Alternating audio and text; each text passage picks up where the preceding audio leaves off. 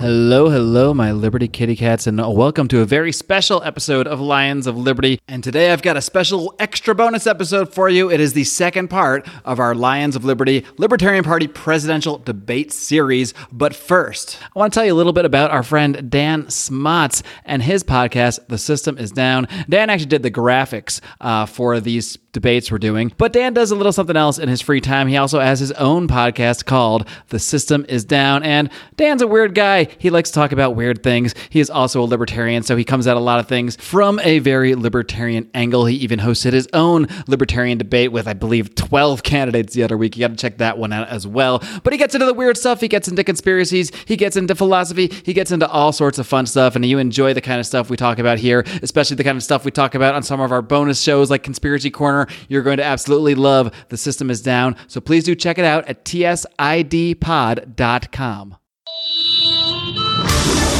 Welcome to the Lions of Liberty podcast. Here's your host,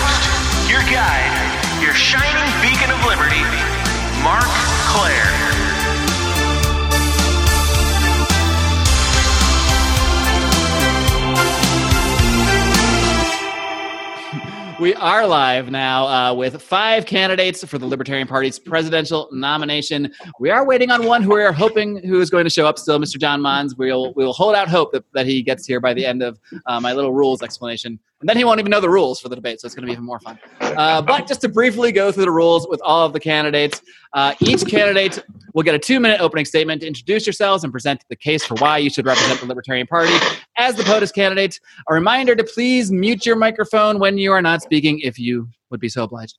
Each round, candidates will answer questions in a different, completely randomized order. You'll receive 90 seconds for each answer, and you'll hear a bell that hopefully you'll hear the bell. Sometimes people don't hear it, but if you do, it will sound like this. If not, I will vocally interject in your answer, but the bell will indicate 10 seconds left, and I'll ring it a bunch of times when your time is up. If your name is mentioned critically at any time, you will receive 30 seconds to respond to that criticism. Uh, and the final round before the closing statement, each candidate will be able to pose a specific question to one of their opponents in this debate. Uh, candidates will receive the same 90 seconds. Uh, and you'll hear that bell that And then uh, I just heard Odie, the, the stream coming through. Uh, while the candidate who asked the question, uh, the candidate who asked the question will be will also get 30 seconds to rebut that that at the the answer to the question. And lastly, you'll receive a 90 second closing statement as well. And I believe that's it. So without further ado, I will first introduce my co-host here, who's with me handling some tech end. He'll be jumping in for a few questions as well. The host of Felony Friday, the felonious one himself, John Odermatt. How you doing, John? Fantastic. Excited to be here. And uh, this cast of characters, uh, plus me instead of Brian, I'm sure that this will be even better than the, uh, Yeah. the first debate. I definitely upgraded on the co-host. There's no doubt about that. And uh, if our pre-show chat was any indication, we are going to have a lot of fun in this debate. So without further ado, I will bring in the currently still five debate participants in no particular order. We've got Sam Robb, John McAfee, Dan Taxationist After Behrman, Adam Kokesh, and uh, Arvin Vohra. He was in my, my corner that was covered up. and Arvin Vohra. Um, before I get into the debate, guys, I just have very one very important question to clarify with you before we proceed. Are you ready to roar? Uh, I mean, uh, Are, are you are you looking for a yes or a roar? Yeah, go, go. It sounds like you a roar, and I just asked yes no questions, so I'll give you both. Roar! There we go. There we go. That's what we're looking for, folks. See, you passed the test. All right. Uh, with that being said, we're going to get right into the introductions, and this is in no particular order. We're going to start with Sam Robb. You got two minutes. Hey, all. My name is uh, Bob Vance, Vance Refrigerator. Sorry, I don't know what came over me right there. Sam Robb, samrob2020.com. And uh, I'm running for the Libertarian nomination for President of the United States. I'm just some guy from Pittsburgh, Pennsylvania. I graduated from Carnegie Mellon University, went into the United States Navy, did a couple of years there, came back to Pittsburgh, taught myself computer programming, and I've worked as a startup programmer for the last 20 years. Trained as an engineer, my positions that I've held have all involved solving problems. That's what I do. That's what I like to do. I don't really care about uh, pleasing people on one side or the other. I just want to see problems solved. And what I see right now is that we have a problem with government. We are headed in the wrong direction. You've got the Democrats who are driving straight on to full socialism. You have the Republicans that are following along 30 years behind, steering towards soft socialism, socialism with a speed limit. And neither of those parties is taking our country in a good direction. We're headed off a cliff. We need to turn around and we need to change direction. And that's what I want to do. I want to solve that problem. Uh, like I said er, in my introduction, I'm a guy from Pittsburgh, Pennsylvania. I'm not a podcaster. I'm not a well-known internet celebrity. I'm not a multimillionaire who's developed uh, vir- antivirus software. I am not a professional educator. I'm not a guy with a boot on his head. I am just some guy who started talking to people saying, hey, you know what? We're headed in the wrong direction. We need to make some changes. And here's some reasonable changes that we can make. They increase liberty, they decrease the size of government. Are you in or not? And I've had a lot of people say, That's your time, yeah, Sam. that sounds great. Just so I know, did you hear the bell? Because this has been a controversy for, for over two debates. A A little bit. quiet. I did not A little hear Like I the quiet. bell. said, yeah, it's, it's hard to hear while the other person is talking, we've noticed. So I'll just vocally interject if I have to. Yeah, like I Mark, did you just got in here over here. Okay, fair enough. Well, I'll just have to probably vocally interject. Uh, moving along, Dan Taxation is Theft Behrman. So I'm Dan, taxationist theft Behrman. I came to cut taxes and chew bubblegum, and I'm all out of bubblegum. So I'm actually here in Mexico running for president of the United States. Yes, from Mexico.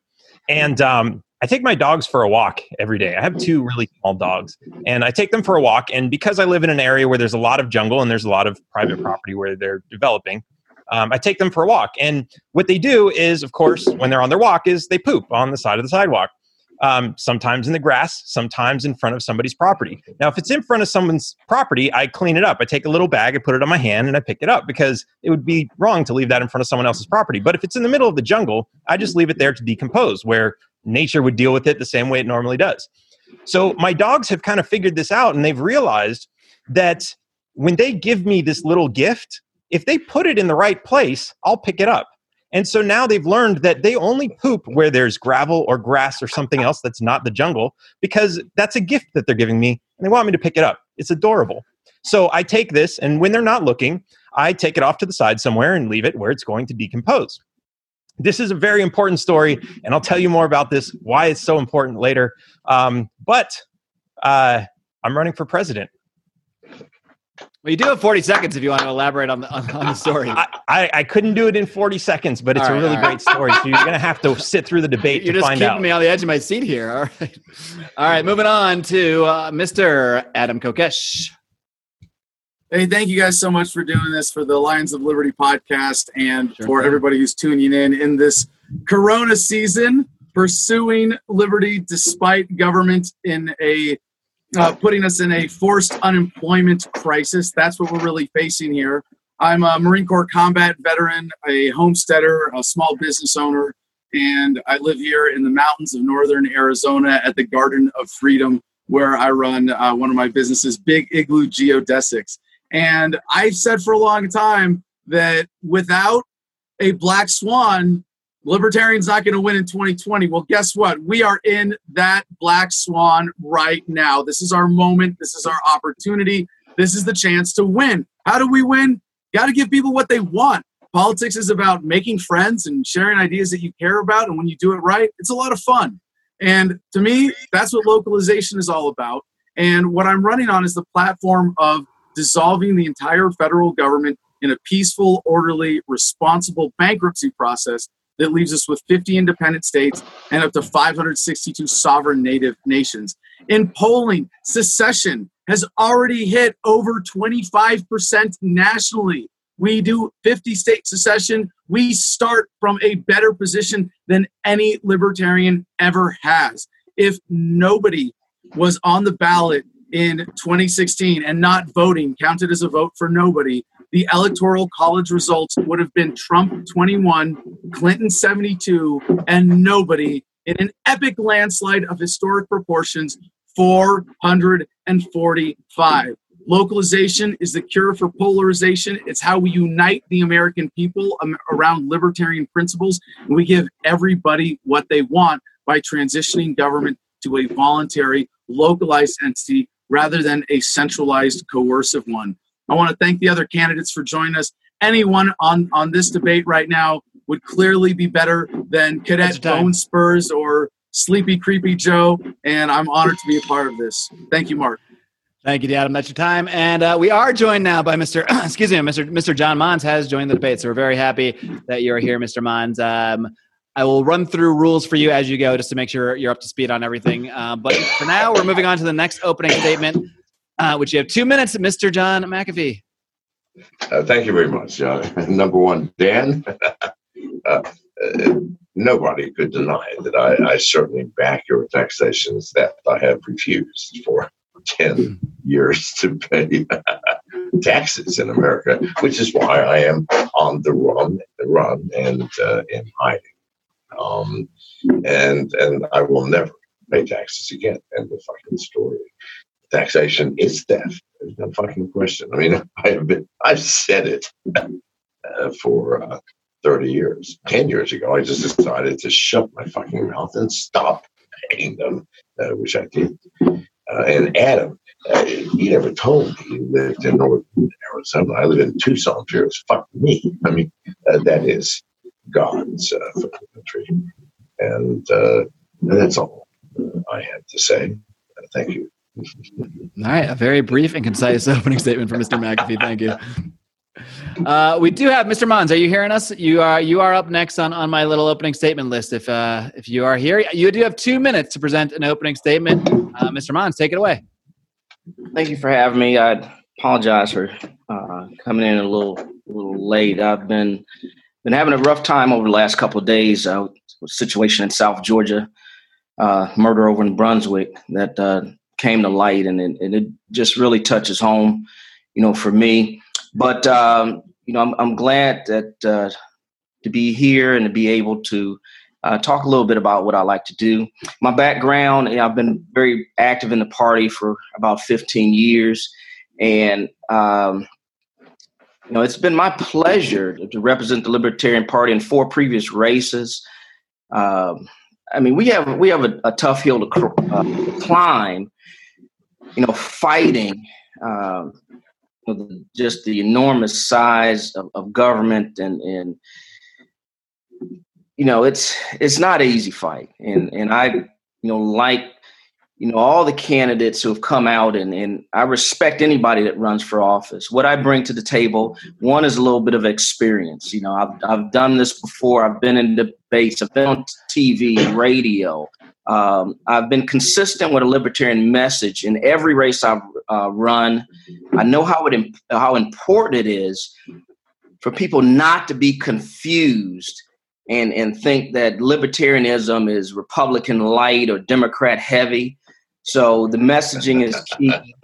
Um, you know, so uh, I, I hate if I, I seem to be uh, or look a little bit upset, but but I am because I've been, you know, just feeling the kind of way these last couple of days. But I, I look forward to talking about issues with the other candidates. Thank We're you. all humans, my man. We totally understand. It's been a it's been a rough time for a lot of us. Uh, I think that's safe to say. So no worries. Thank you, Mr. Monds. I really appreciate it. Uh, lastly, here we will move on to Mr. Arvin Vohra. Arvin, take it away. My name is Arvin Vohra, and I'm running for president to end the welfare state and end the income tax. I've said many times in many states that this culture has produced this government. And if we knock down this government today, then this culture will recreate this exact government tomorrow. I want to read you a quote from Barack Obama from a few years ago. Here's what he says He says, talking about healthcare, that might be some kind of expansion of a Medicaid style system or something like that. But when you do things like that, it needs to be understood that the government will have to make decisions about what's covered and what's not. The source of this ideology is the belief that government knows what's what's right, even in a failed program like Medicaid. Steny Hoyer, 30-year congressional, uh, 30-year congressman, and this is a recent thing, argued in favor of and voted increased spending on DC public schools. DC public schools are the most failed schools in the entire world. And you could only believe in that if you fundamentally believe that everything the state does is right. Now, what's interesting about these two quotes from Democrats and these two actions from Democrats is they're not from Democrats. They're both from Justin Amash. The first was Justin Amash in Reason Magazine, the most libertarian friendly publication on earth. He went there and chose to talk about expanding Medicaid. He voted to increase spending on DC public schools, the worst public schools in the world, the most, the biggest example of the failed welfare state. We have a choice now. Are we going to fight this culture war or are we going to keep on voting for Democrats and Republicans who want to grow it? I know my answer. My website is votevohra.com. Well, unfortunately, Mr. Amash is not here to answer that criticism at the moment, but uh, maybe. in But he was invited, right? He was invited to these debates, and he is invited to some future debates. So uh, we'll see. But uh, thank you very much, Mr. Vohra. Appreciate that. Now, moving on to the actual questions. Again, you will each get 90 seconds to answer each of these questions. They will be in a completely randomized order. So the random list generator has generated that the first question will go to, well, it's, it's going to all of you, but the first answer will come from Dan, taxation, and Steph Behrman. The question that I pose of you is Libertarians often debate over what the goals of a Libertarian Party presidential campaign should be. Uh, whether it's simply education, whether it's ballot access, whether it's actually winning the office. So, when it comes to your view on the Libertarian Party, what is the purpose of a national Libertarian Party presidential campaign? Dan, you got 90 seconds.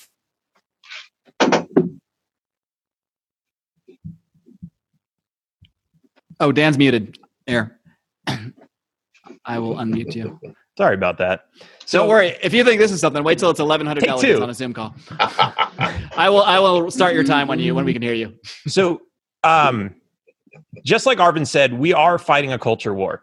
Um, we need to change people into libertarians in a way that they're actually going to understand like hey i i like being a libertarian i want to live in a libertarian country if we fail to do this we will end up with the same government we have this is absolutely correct so the question always comes up what's the point of a political party a libertarian political party what's the point of running a candidate has to be to win right because what else would you have a political system for well if you're in this to win, I have news for you. There are two other amazing parties that are really good at winning. And if that's your only concern, and you don't care about the morals or the values of the Libertarian Party or the Libertarian philosophy, you're welcome to join any of those two parties.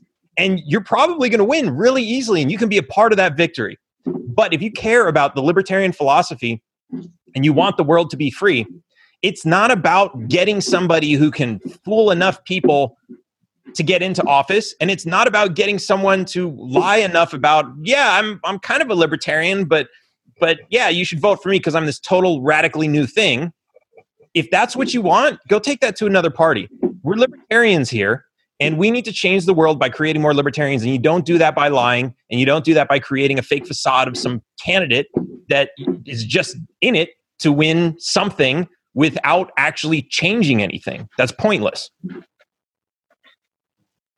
All right. That was perfect timing. I didn't even need the bell. Excellent, Dan. Thank you. All right. Next up, Arvin Vohra. Few days ago, the Ron Paul Institute analyzed one of Justin Amash's speeches, one of his interviews, and pointed out that in a 10 minute interview, he said zero libertarian things. I've heard all the candidates here in, in 10 seconds say more libertarian things than Amash said in 10 minutes. Dan is right. This isn't just about who can trick enough people into voting for something they don't understand. This isn't about lying or turning ourselves into an exact replica of the enemy. The purpose of our party, the purpose of our movement is to cut government. And we need to do that in whatever way we can. Now, if we want to cut government, the first thing we need to do is actually, at some point, talk about cutting government. We need to at least let people know that this is what we want to do, and here are the benefits thereof. Cutting government has to happen at all levels. It's not just about moving things from the federal level to the state level or the state level to the local level. It's about getting government out of everything. And that's what I stand for. I oppose government schools. I oppose the income tax. I want to end welfare. I want to pardon nonviolent drug, drug offenders. I want to shut down foreign military bases and bring the troops home. I want to get rid of the FDA so that we can be safer. I want to get rid of the FE, E- F- the FCC so we can have free art and communication. I want to get government out of art. I want to get government out of healthcare. I want government out of education. I want government out of higher education so that we no longer have crippling college debt. We need to fight to end government. That's the goal of this party. That's the goal of my campaign. And my website is votevohra.com. 90 seconds on the money. Get bonus points for that. All right. Moving along. Next up, we have Adam Kokesh. I think the goal is clear from the Libertarian Party statement of principles nothing less than a world set free in our lifetime. And what we have is an opportunity in nominating a presidential and vice presidential candidates with 50 state ballot access is to make ourselves a threat politically. And we have to be ready to win in order for that threat to be realized and taken seriously, injected into the political conversation. I think that's why localization is the most practical plan for the Libertarian Party because it brings people together in a winning coalition. Now, obviously, there are other components of this, but I do want to take issue with specific things said by Dan and Arvin here. First, Dan uh, saying that we, we have to convert everyone. Not necessarily. We can take leadership over people who haven't read a bunch of textbooks on economics. We can be leaders who show people, not just tell people and explain, but show in policy that freedom makes their lives better. Localization gives everybody that flexibility and competition between localized governments so that people can see what works and what doesn't.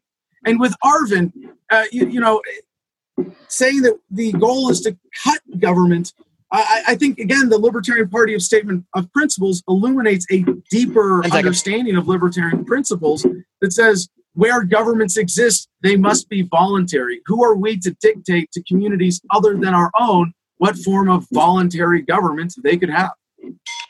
That's it. All right, Arvin and Dan, you were both mentioned there. Um, I will randomly choose Arvin to be able to respond. First, you have 30 seconds to respond to Adam. Adam has a good point, which is that there is the possibility of voluntary governments, but a voluntary government is not what people see right now. As long as people believe they have the right to steal from others, as long as their cause is just, we're not going to get anywhere. So that's why I talk about abolishing government schools and all the popular programs, because no matter how popular a program is, you do not have the right to steal to fund it. And once people have to pay for things directly, they're going to choose something that works better. All right, that was your 30, it was 28 seconds actually. Very good. Uh, moving on to Dan, you can may also respond to Adam. Yeah, I think there's a lot of nuance to that that won't fit into mm. to 30 seconds or 90 seconds, but you you have a point. But at the same time, if you were to come in and say I'm a libertarian and I'm going to lead with force and change all these programs that other people disagree, hey, I want these programs. I want I'm happy to pay for these, then I think you it, it is kind of forceful and and yeah so so we i would say we need to have everybody on board but of course we should be able to say stop stealing from me if you want to do that all right. Thank you dan. And moving on back to the original question of what is the purpose of a libertarian party presidential campaign we now move on to john mcafee. Uh, thank you very much. Um, listen if i could actually split my vote into four or five pieces i would vote for every one of you fucking motherfuckers you are. Exactly. The soul of the Libertarian Party. Um, I think, however, that we need to stop people pretending that we, any of us, because you know your heart in your heart, none of us are going to be president. If you believe that, please, that's so tragic, both for the Libertarian Party and for the American public. We're not. You know that.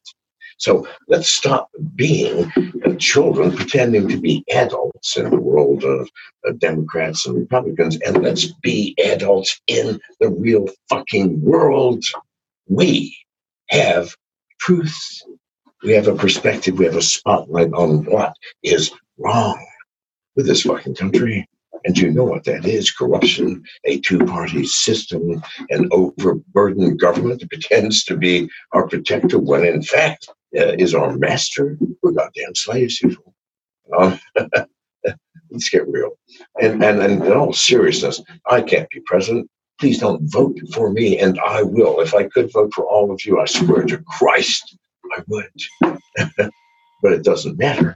Let's stop being children pretending to be adults and let us, please, God, invite the American public into our fucking debates. That is your time, Mr. Pardon? That's your time. Thank you very much. Thank you very much. All right. I think everybody was technically mentioned there uh, as possibly getting a vote from Mr. McAfee, but that's not a criticism. So we're going to move on. Uh, we're going to move on to.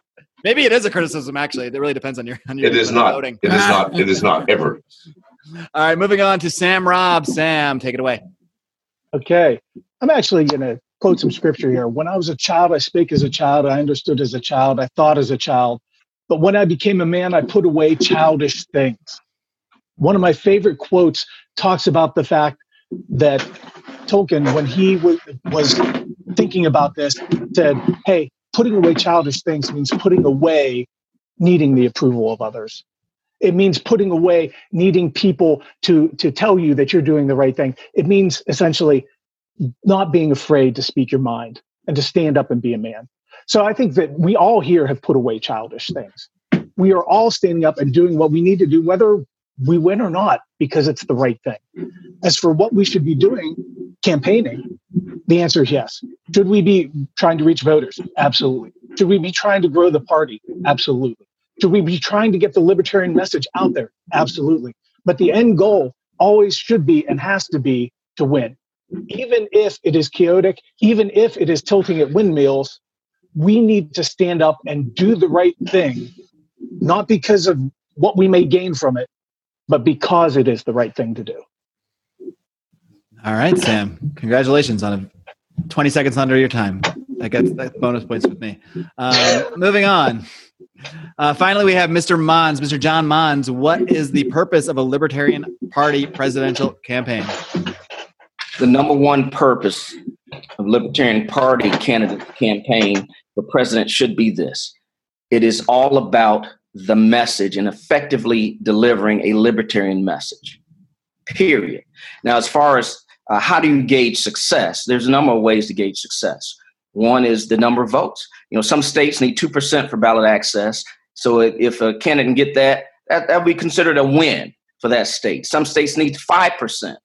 You know, so, you know, getting to those levels are ways that we can win the election without technically winning the election. We can help states. We can help the National uh, Libertarian National Committee from not having to spend so much money and time and effort to get on the ballot in the next uh, election cycle. So those are some ways to win. And why do I say the message is so important? It's because this, when you talk about winning, the Socialist Party of the United States, how many elections do they actually win? You know, to my knowledge, none. But they're effective and they've moved the American public uh, support to their issues. And that's why the message is so important. We don't have to win the elections, but we do need to win the minds and hearts of the American people. And if we do that, then we'll let the Democrats and Republicans fight over adopting our principles and implementing, because all they want to do is stay in office. That's your time, Mr. Monds.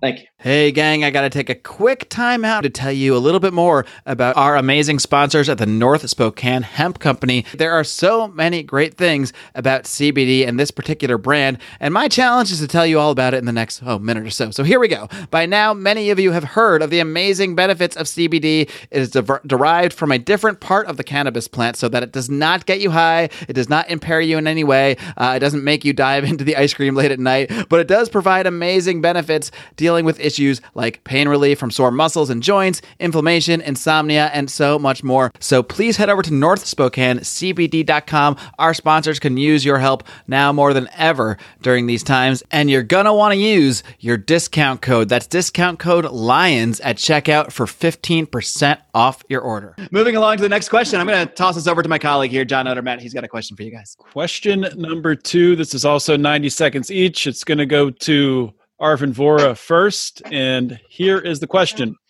The Libertarian Party platform has clearly stated has a clearly stated open borders plank. If you agree with this plank, how do you define open borders? If you disagree, what would be your immigration policy as the LP POTUS nominee?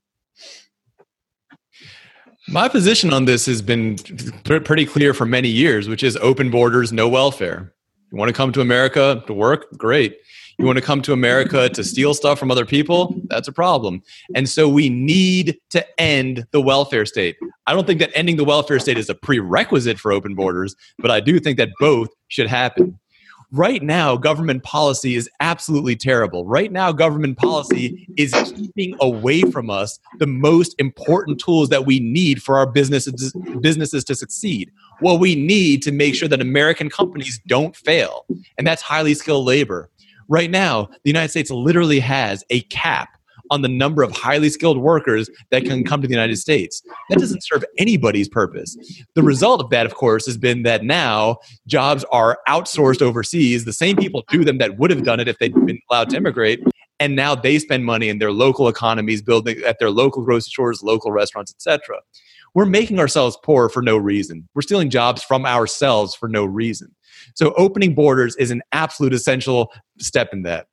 One of the things people ask is, well, what about people who aren't necessarily highly skilled? Listen, whether or not you have a college degree, it doesn't really tell whether or not you're going to be a great entrepreneur or whether or not you can be a great job creator. Open borders lets the people who want to come here to work and contribute come in, and ending welfare keeps out the people who are only going to be a drain. All right. Done. And moving on, next, John Monds. Same question. I believe in freedom of movement. Um, once again, you have to have that word freedom in there, and that and that's the message. You know, we if we respect uh, you know private property and private property rights, employers ought to be able to contract and bring in and hire whomever they want to. You know, it shouldn't be restricted by government. So, I mean, that's you know the simple answer. You know, free people ought to be able to free uh, move freely across borders. You know, we don't need checkpoints and don't have them uh, going from state to state.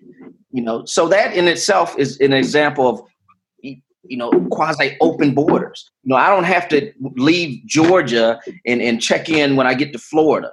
You know, because we realize that making things easy and uh, you know for people to be able to move freely, you know, it works well. You know, if we want to keep bad actors out, you know, we, we don't you know, keep everybody out. But if somebody comes here and does something illegal, they should be held accountable.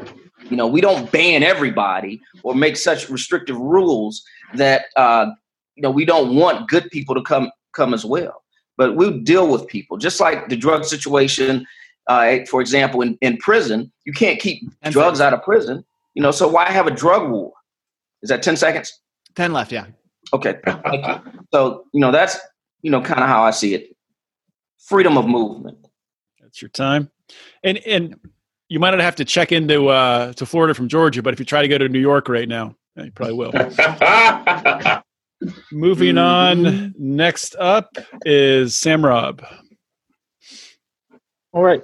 So I have said repeatedly that my platform along these lines is closed borders, open doors because I believe that border control and immigration control are two separate issues.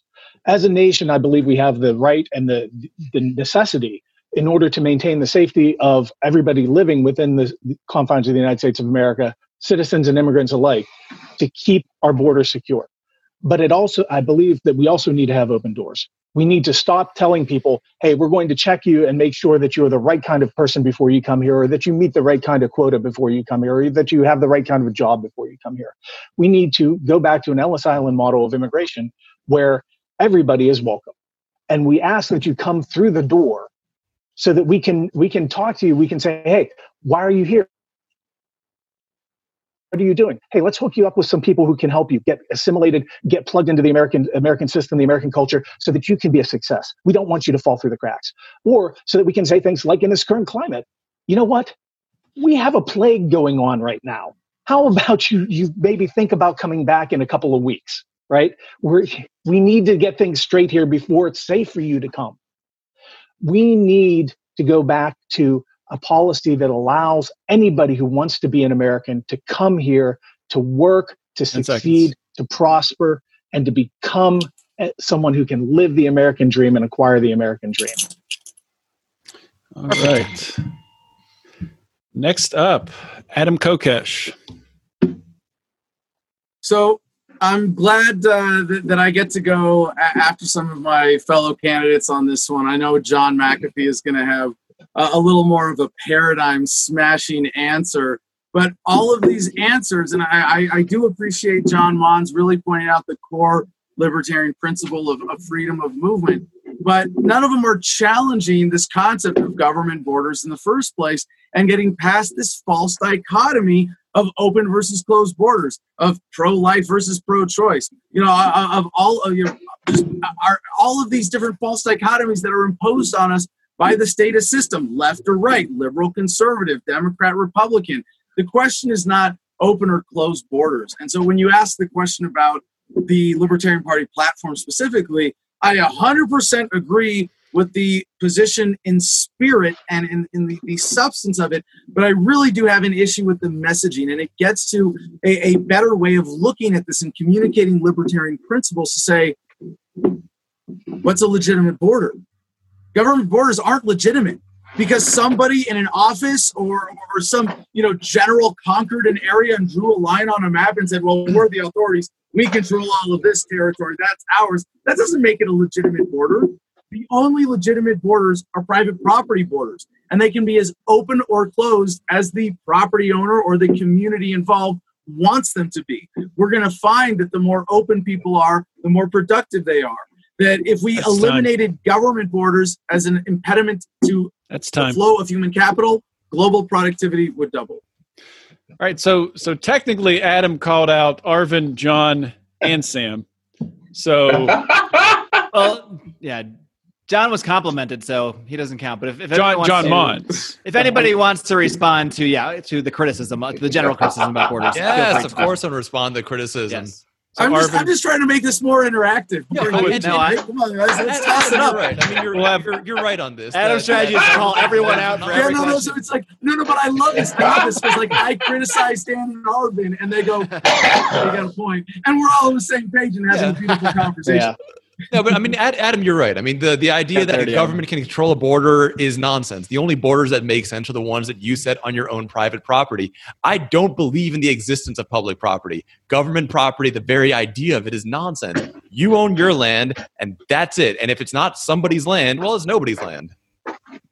Okay, Um, Uh, Mr. Monds, do you care to, to respond, or, or Sam, either of you, to that? Uh, yeah, I'll say it, Go ahead. just a couple of words on that. Once again, you're talking about private property, and that and that's what I mentioned. I, you know, that's what Arvin mentioned, and but that's part that's part of the messaging and the fact that you know the owners, the private property owners, get to make the rules. It's not that we're as libertarians saying there should be no rules, there should be no laws, but one, they should be based on on freedom and and, and let the people decide. You know, locally, one community might want to do something different than another community.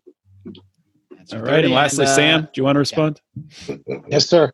Uh, very famous saying: "Your right to swing your fist ends at the tip of my nose." Libertarian thought is based on the idea of borders. This is my property. This is not your property. What we do collectively is only what we can do individually. So individually, if we have the permission, if we can set our borders, then as a nation, as a group, we can set our borders as well. The question is not whether borders exist. The question is what we are going to do with them. And what we need to do with them is acknowledge them and allow the free flow of people across them. Okay, so moving on to next in the queue. Uh, and the question is Dan Behrman.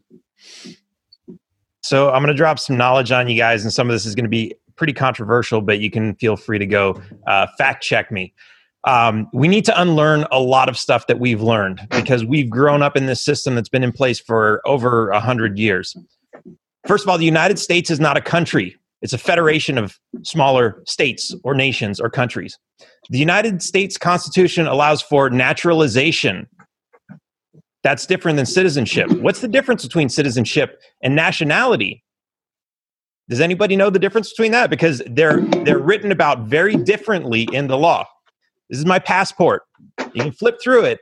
It doesn't say what country or what nation I'm a citizen of. Right here, it says nationality, United States of America. It doesn't say anything about citizenship in here. If you have a passport, go look. Look for the word citizen. It's not in your passport.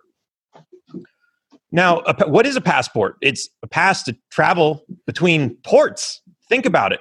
But you don't need one of these if you don't use government ports. You only need this traveling in and out of their ports. And this came about during the world wars. Why?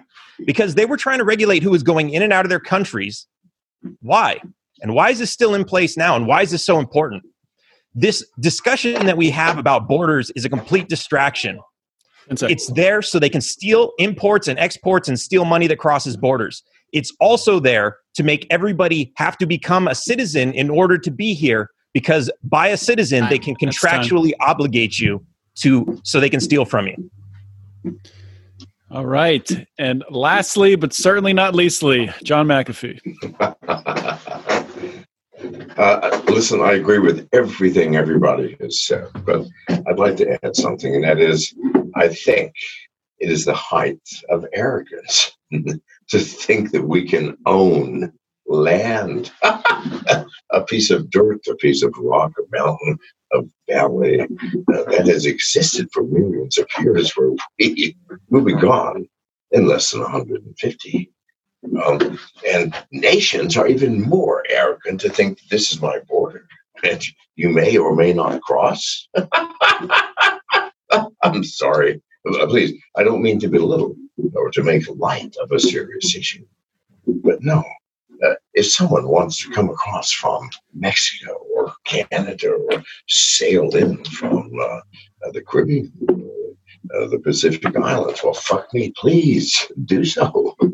you you spent the time, energy, money, and the risk of doing it. Please come the fuck inside. I'm sorry. Uh, that's all I have to say. I'm, I'm an old man, and I, I I don't really understand much uh, about the world, but that's my two cents. Thank you. All right, thank you.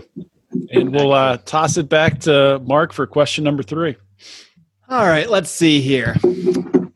Why don't we talk about foreign policy? Um, in in, the, in your view, should the federal government, as as it's constituted, or as as it would be under your administration, were you elected, uh, should the federal government have a role to play in national defense?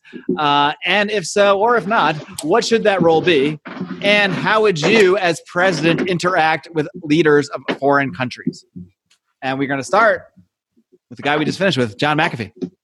Oh, fuck. I mean, why am I first? Okay, so. to fuck with you. Come on. To fuck with me. Number one, I, I, I think that obviously the federal government must have a role in national defense. It's only got two roles, as far as I'm concerned build the goddamn roads, the infrastructure, and defend us. What else is there? Okay. Should our government be involved in Saudi Arabia, Iraq, Iran? Fuck me. I don't speak the language. Who does? Uh, I know nothing about the uh, relationships, the uh, culture, the religion, the um, political fucking alliances. Now, what the fuck is America doing in Saudi Arabia, Iran, even goddamn Germany? No, please bring our soldiers home and do what we're supposed to do guard our fucking borders keep us safe while we as US citizens can go ahead and build the fucking country that we voted you in for. End of story. I'm sorry, that's all I got to say. Thank you very much. no apologies. Anytime I don't need to try to use the bell, I'm, I'm a happy man. So you get points for that. Good man. All right. Up next, we have Dan, taxation is theft Behrman. So I think collectively, as people who want to stay safe, we would want some organization that's bigger than mm-hmm. us that can do things that we can't do. And that's great if we want to ver- voluntarily participate in something like that. There are organizations who are out there protecting us from a giant meteor hitting Earth voluntarily. They watch the skies, they're into astronomy. This is something that they do because they like doing it. There are people doing this between nations as well. A lot of them are referred to as conspiracy theorists, and maybe they don't all have accurate information, but they're doing this. So, what is the government's role? I mean, isn't the government, wasn't it created to say, hey, uh, we, we want to join all of our effort and energy together to protect from foreign invasion? Isn't that what has already happened with a decentralized information system? And if the government is going to participate, shouldn't its only um, activity be maybe to organize and coordinate defense and to make sure that we all have the right information so that when someone is attacking us, we can say, hey, we understand, we know the information, I want to help defend, I'll volunteer, and this is how it should be done. There should be no drafts, there should be no standing armies unless we're actually under attack. All right, that is uh, another very concise answer from Mr. Behrman. Uh, moving along, up next we have Sam Robb. Back to Sam Robb. Fantastic. Is, does the government have a role in national defense? Absolutely, I believe so. Um, if you look at the the uh, Declaration of Independence, it, it, talks about preserving life, liberty, and the pursuit of happiness. All three of those are very very important, and it's it's a stacked order, right? You cannot pursue happiness if you don't have liberty, and you can't have your liberty if you don't have your life. One of the few legitimate uses of government in, in our lives is to help preserve our lives. And the part, that's exactly what the Department of Defense should be doing. We should not be involving ourselves in foreign wars. We should not be poking our nose into other people's business, or as we say in Pittsburgh here, being nebby, right? We should, yeah, I got a smile from John there. We, we should be using the Department of Defense as a Department of Defense. It should be limited. It should be something that uh, that we uh, maintain and have ready, just like any one of us would make sure that we had a weapon ready to defend our homes or defend our lives. But it's one that we do not want to pull out, one that we do not want to use unless it is absolutely necessary to defend our country. All right, thank you, Sam. You guys are killing it on the short answers. I'm, I'm loving this. Don't if I can never use the bell again, I'm going to be a really happy man. Uh, up next, uh, Arvin Vohra. If you were to throw out all the rules of war and just want to hurt another country and you didn't care how you did it, one way to do it is to cut off all medical supplies to that country, cut off medicine, cut off doctors. And that would go against morality and the rules of war and the Geneva Conventions. What we don't do to other countries in times of war, the government is doing to us in a time of peace.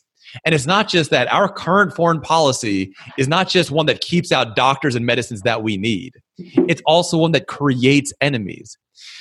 There are dangers in the world right now, and those are dangers that have been created on purpose by the US government. Uh, Adam, right now, you, you I saw that you said that it that the government should have no role and and to an extent i agree with you. I think in the long run it should have absolutely no role. But in the short run i do think it has a role and that role is bringing people home shutting down foreign military bases getting out of other countries leaving nato setting a standard for other countries to encourage them to leave nato through our example leaving the un leaving the world health organization that's only been spreading misinformation getting out of all these entangling alliances. I do believe we have a role and that role is to by example tell countries that we are no longer going to be involved in somebody else's civil war, no longer harming other people, no longer impoverishing other countries through tariffs and whatnot, so that there's easier, so that it's easier to recruit terrorists there.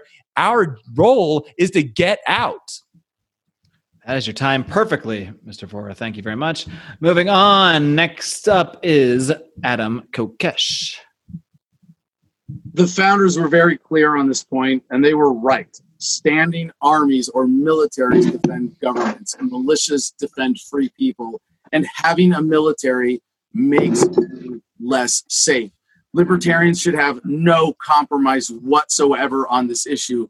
We know that you cannot have a coercive monopoly on anything without detrimental effects and defense and the military is no different. And i don't just mean that it makes us less safe in the sense that i experienced in fallujah in 2004 where we made enemies faster than we could kill them, but in the sense that it makes you vulnerable to foreign invasion. Having a military tells another country's government, because wars aren't fought between countries like we're taught in elementary school, speaking of putting away childish things, childish ideas. No, wars are conducted by governments using militaries to expand their protection rackets. The founders knew that the only legitimate and the best defense of a free people is a well armed population that refuses to be governed by anyone.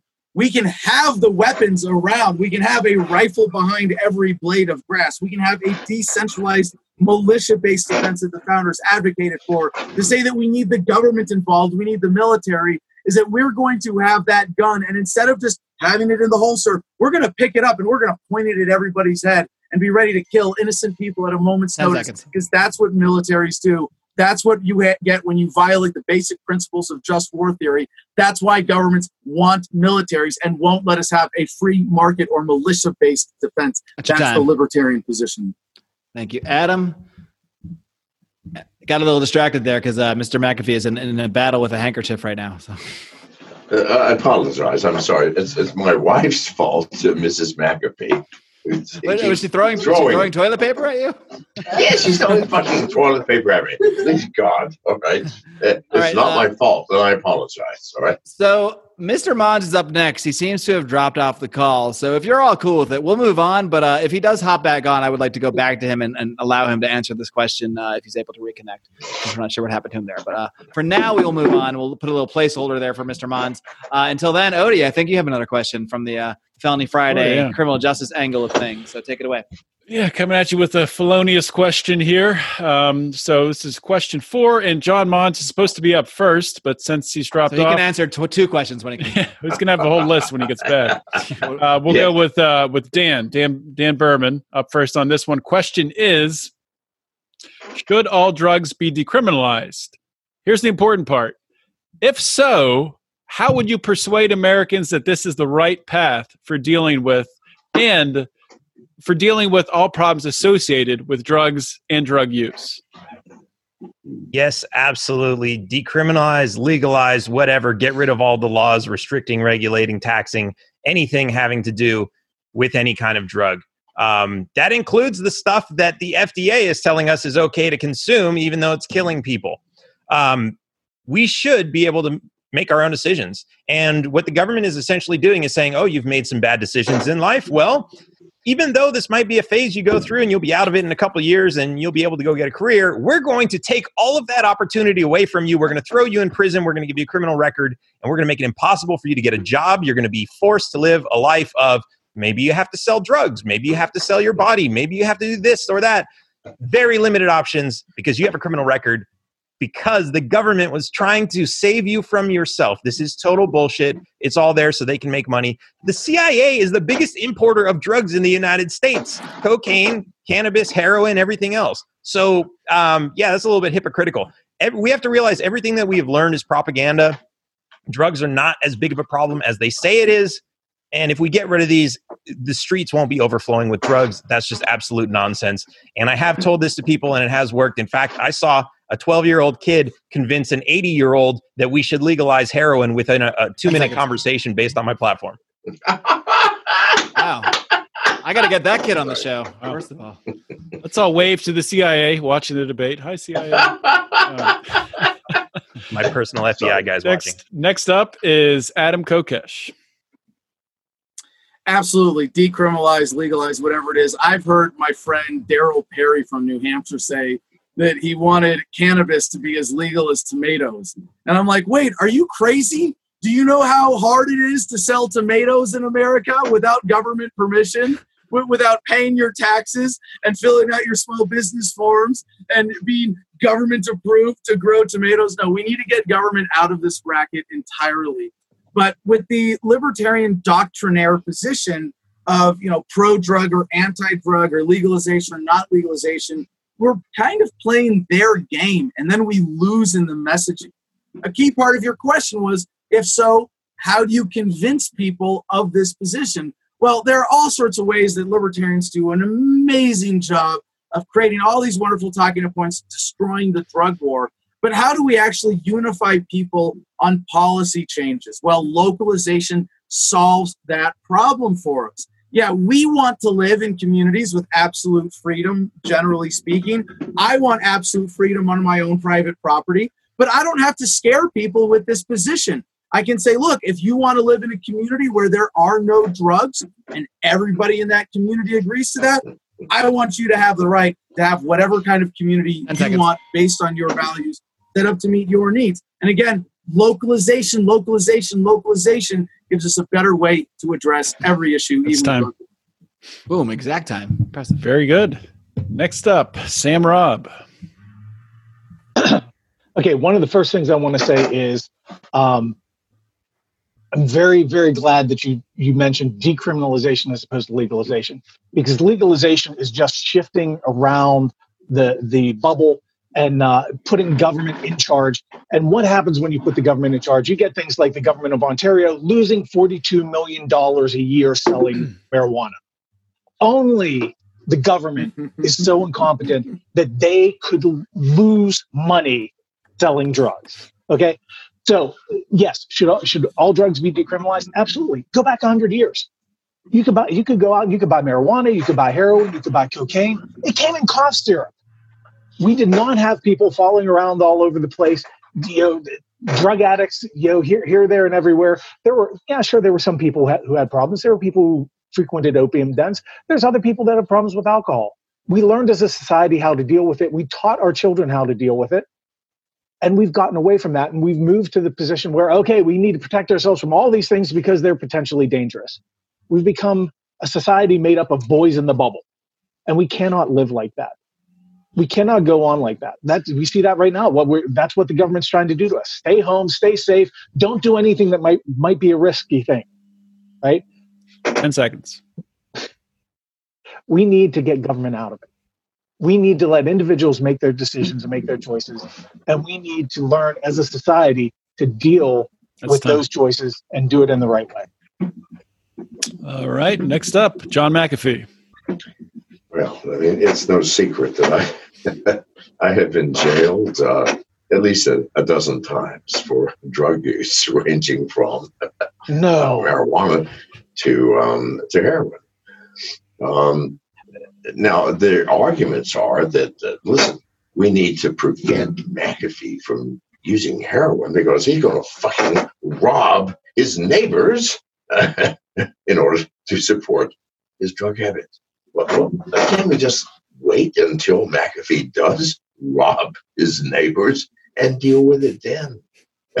People, my, my last arrest was that my drug, uh, my last arrest was for alcohol in Tennessee two years ago. I spent 48 hours in jail for driving under the influence. And, well, I mean, yes, firing a few guns uh, out the window, but still, I mean, it's still drug related.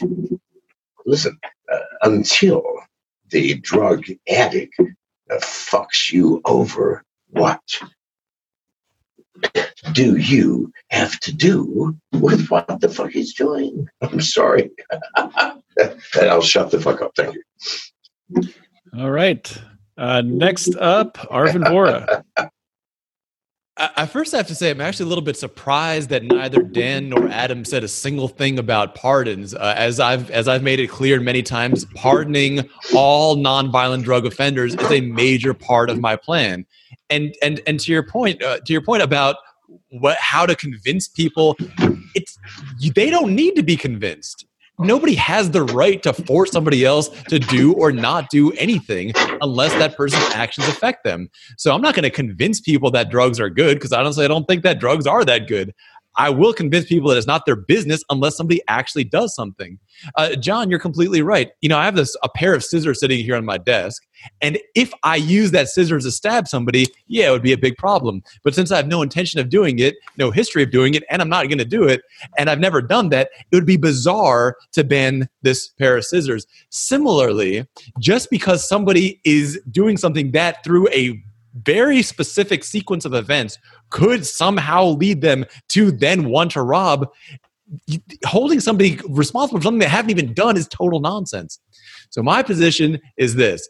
We don't need to convince people that somebody else has the right to do something. We need to speak the truth which is that if somebody's actions are not affecting you it's not your business at all 10 if seconds. somebody's marriage doesn't affect you it's not your business and if somebody's way of enjoying themselves does not affect you it's not your business That's time. Right on time. All right. We have signs being held up. I love it. We have You guys got to watch the video. It's it's way more entertaining. Uh, th- this will be published to YouTube after the fact as Yes. well, so you can always go back and watch if you're listening to the audio right now. But uh, Good there's a lot So of rebuttals. we had lot of rebuttals Dan and Adam both mentioned there. Um, I believe that was it. Uh, so we'll go to uh, Dan first. If you want to, you want a rebuttal? Yeah, so I knew Arvin was going to talk seconds. about pardons, so I just let him go first and say that. So all I have to do is say ditto. and I do want to say we do have to convince people because, yeah, it, it doesn't make sense that people want to take these rights away from people. But at the same time, what we have is an angry mob. And how do you stop an angry mob? Well, when an angry mob is trying to attack an innocent person, we could come to their defense with our guns and start fighting our way out of it. But I think in this particular case, we're a little outnumbered right now. So if we can convince the mob not to be an angry mob and not to be going on some crazy witch hunt, then we'd be in a much better position. Especially when they're always timing. siding with the police. time. Oh, he's just doing his job. He should have followed orders. And Adam, 30 seconds. Well, thank you for the mention, Arvin. Of course, yes. Uh, the one thing that I would do as president is pardon every victimless criminal, especially whistleblowers and political prisoners, including Ross Ulbricht, Chelsea Manning, reality winner Schaeffer Cox, Leonard Peltier, Julian Assange, Ed Snowden, Jeremy Hammond, and even John McAfee. And I, I'm, I'm actually surprised, Arvin, that you didn't mention jury nullification because you speak to it so well. But I'm also disappointed about your position on drugs anyway. If you say drugs aren't that good, you're obviously doing the wrong That's drugs. time. and you time. haven't been spending enough time with John McAfee. Uh, You need to go to some of those John McAfee parties. Do you, do you care to respond to Adam's criticism, or would you just accept an invitation to John McAfee's next party, Arvin? I, I'm happy to do both, but I do want to say this: that that Adam's right. We all have the power to be partners in chief. Jury nullification brought freedom of the press to America, and today we can use it to halt the war on drugs. That means if you're on a jury and it's a victimless non-crime, just say not guilty. Let's stop sending people to prison for absolutely no reason. All right. All right. I think that uh, rounds up the rebuttals. Uh, it doesn't seem like Mr. Monds will be returning for the moment, so we're just going to table table him for now. Uh, so moving on to the next question. I think that was everybody. Yep. Yep. Moving on to the next question. This is from me. It's a long one, guys, so pay attention. Uh, Murray Rothbard once said, "This is a quote." The genuine libertarian, then, is in all senses of the word an abolitionist. He would, if he could, abolish instantaneously all invasions of liberty, whether it be in the original coining of the term slavery or whether it be the manifold other instances of state oppression. He would, in the words of another libertarian in a similar connection, blister my thumb pushing that button. My question to the candidates is if you had the power to end the state immediately with a push of a button, would you push that button and why? And we will start with Adam Kokesh. Absolutely. You know I'm going to pass the Rothbardian test. That's that's an easy one. And and I'm going to take this as an opportunity to take issue with uh, a little bit of, of Arvin's position that, that he, he takes on repeatedly, that if this government disappeared tomorrow, this culture would recreate it the next day. And I generally agree with the sentiment that uh, politics follows culture, but in a way, it is so far behind right now that if we got rid of everything today, this culture would have a hard time getting it to be as corrupt and bloated and overgrown and divorced from the will of the public as it is today. And it's true that I prefer a much more peaceful transition. I prefer localization. Uh, I am pushing the button one level at a time. I think we can get rid of the federal government. We can get rid of state governments. We can get rid of county governments. We can get it down to the community level in a peaceful, orderly, responsible transition. But as Thomas Jefferson said, I would rather attend the problems of too much liberty than too little. And while there might be consequences in pulling the rug out from underneath people, ending the violence and morality and immorality of government by pushing that red button, oh yeah, no questions asked. I'd do it in a heartbeat. All right, uh, Arvin, would you care to respond to Adam's Adam's criticism, critique? Yes, I absolutely would. Because the simple fact is that if we got rid of this government today by passing it from the federal to the state level, as an example, the state level would be just as bloated, if not worse, than the federal government. Most of the abuses we get on our on our personal liberty, for most of us, happen at the state and federal government. It is the state and federal government that robs us to create the worst education on, on a state and local government that robs us to create the worst education on earth and, and damages uh, us by creating a welfareist ideology. So I don't think, I mean, 2009 shows this, that when you cut a little government, Democrat and Republicans vo- voters clamor to bring it back. I think we need to fight culture to change government. All right, we will now move on to Sam Robb. Mr. Robb, are you pushing the button? Absolutely. And here's the thing this is kind of a weird situation we're in right now here in the United States. But at this time last year, if you mm-hmm. pushed that button, it would take 90% of the people at least a couple of months to realize it had been pushed. Because the government, honestly, does not impact their lives that much and that drastically. It has been a slow encroachment over a period of years. I absolutely agree with Adam we would not we would not get this same government back because people would look at it and say, you know what, I I've been doing fine without the government. That's what's happened in shutdowns. People look at it and say, you know what, there's there's all this stuff that's not going on. All the non-essential services have gone away. So what are you left with? We need to figure out how to do the essential services. Well, what about picking up the, the garbage in this in the national parks in the capital? Well, hey, who did that? Who did that? Let's be honest here. It was the libertarians, right? We organized, we went out, we did that. Most people wouldn't realize that the government was gone. We would build from there, I'm sure, new organizations and new- structures to help make our society a lot better. Thank you, Sam. Moving on to Mr. Dan, taxation theft. Behrman, would you push the button, Dan? So I, I think this is kind of a trick question. Um, Well, yes, that's- if, that's you, why if we can just get rid of government completely right now and have no side effects from that, that would be awesome. We would absolutely, we could absolutely do that. And I was looking at Mon sideways. Um, we absolutely could do that. And as we've seen, whenever the government shuts down or whenever they shut down the entire economy, people are scared at first, but then we realize, oh, well, um, yeah, maybe we can get through this. Maybe it's not that big of a deal when our kids have to stay home and we educate them ourselves. But here's the thing. The government is when you get rid of it there are all kinds of entanglements that it has in our in our business. We're not 87% of this country is in debt to banks with government backed programs. And if you get rid of the banks you're going to have problems with people defaulting and banks taking away everything that america has. And what's going to happen?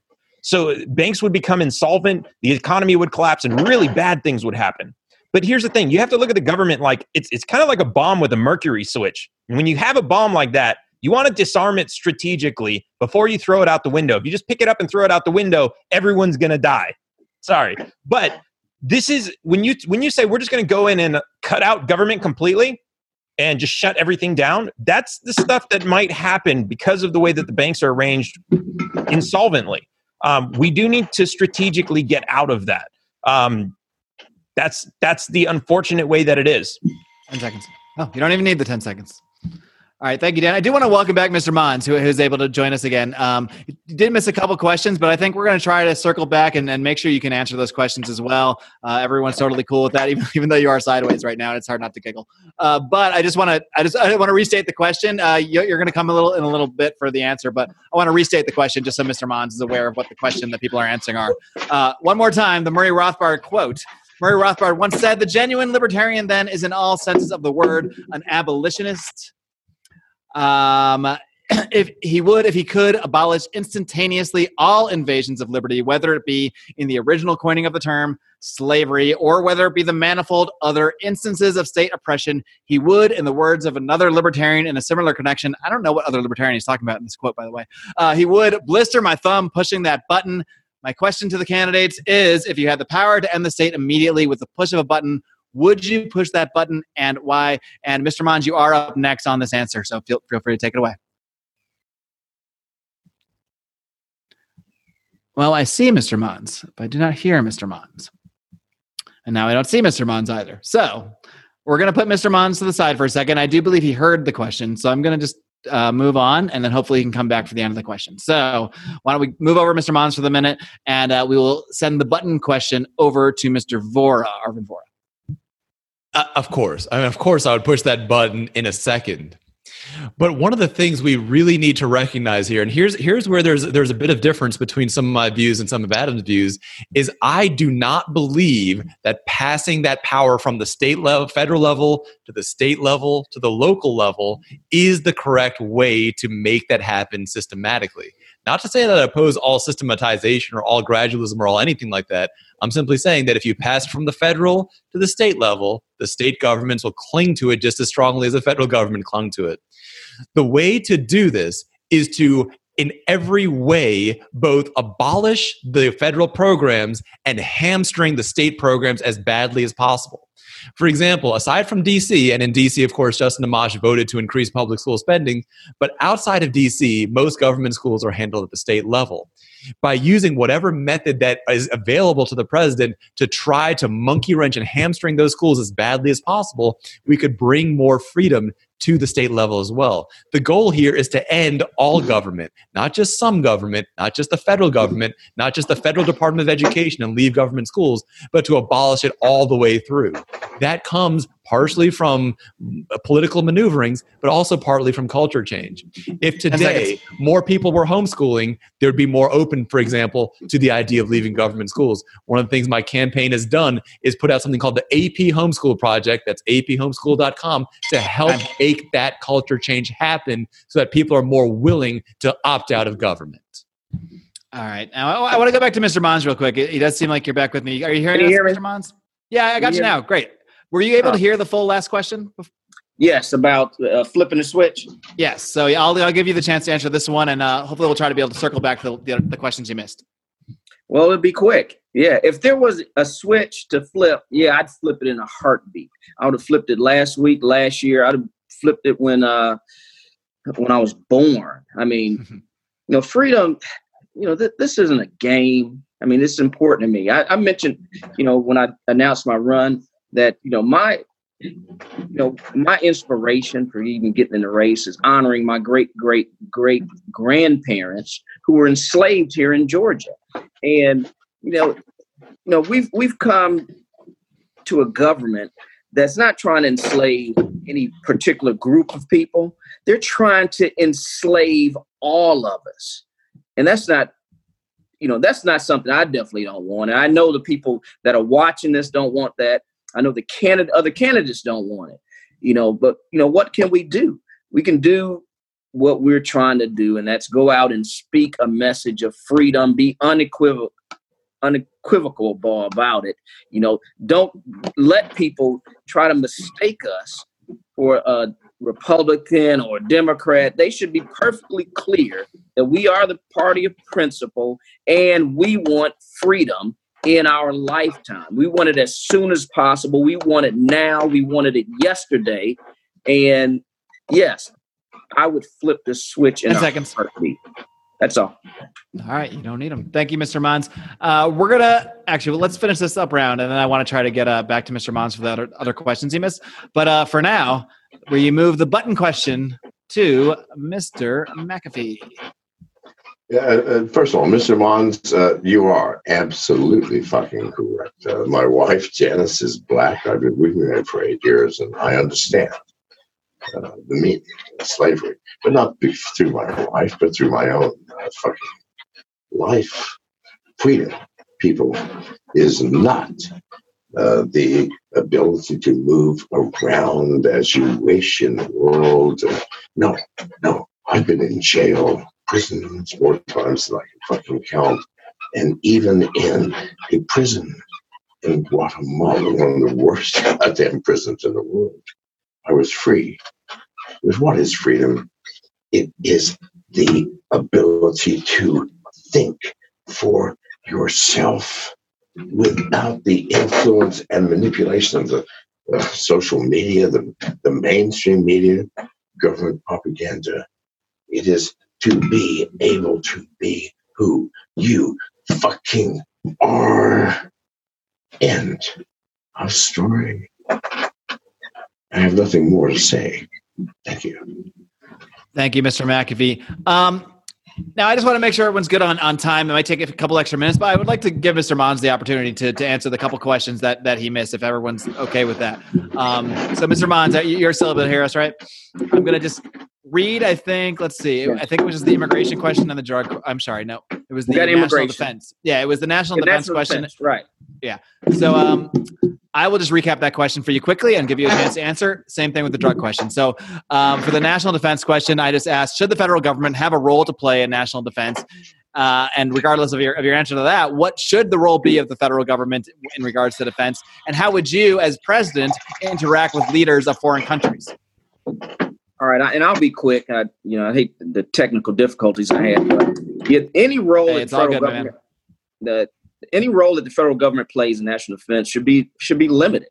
You know, maybe uh, a role as you know a coordinator of you know bringing the troops together from the various states.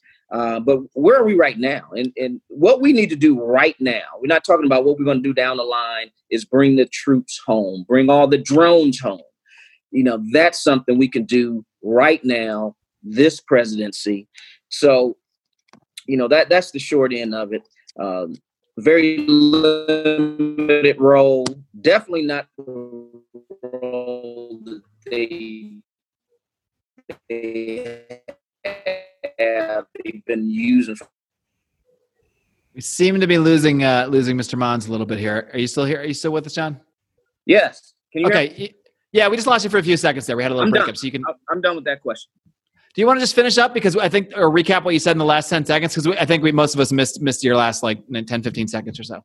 just Just just a very limited a very limited role you know the, the most important thing that we need to talk about in this election is bring the troops home period bring the drones home call it national defense not world defense so i think that's an argument that we can you know win with the american public but we have to tell them why why that's important one you know a lot of the cases over the last hundred years have been based on lies so we have to actually expose those lies and make the case of why it's better for us to bring the troops home All right, thank you, John. And uh, Odie, John, do you want to uh, give Mr. Monds your drug question, and then we'll move on to the last round of, Sure. candidate questions. Yeah. So, question four was Should all drugs be decriminalized?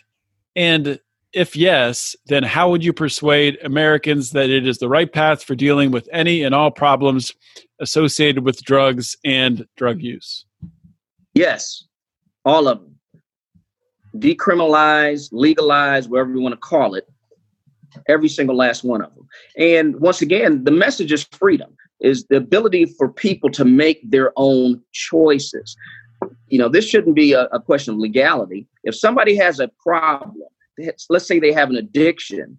Well address the addiction you know and if we wouldn't be spending so much money on all these foreign entanglements you know there would be plenty you know to be able to set up you know programs or or you using the um, the free market you know of having centers where, where people could go in and get treatments. But don't put people in cages for making choices that some people might not agree with. Then that that's not advocating the use of drugs.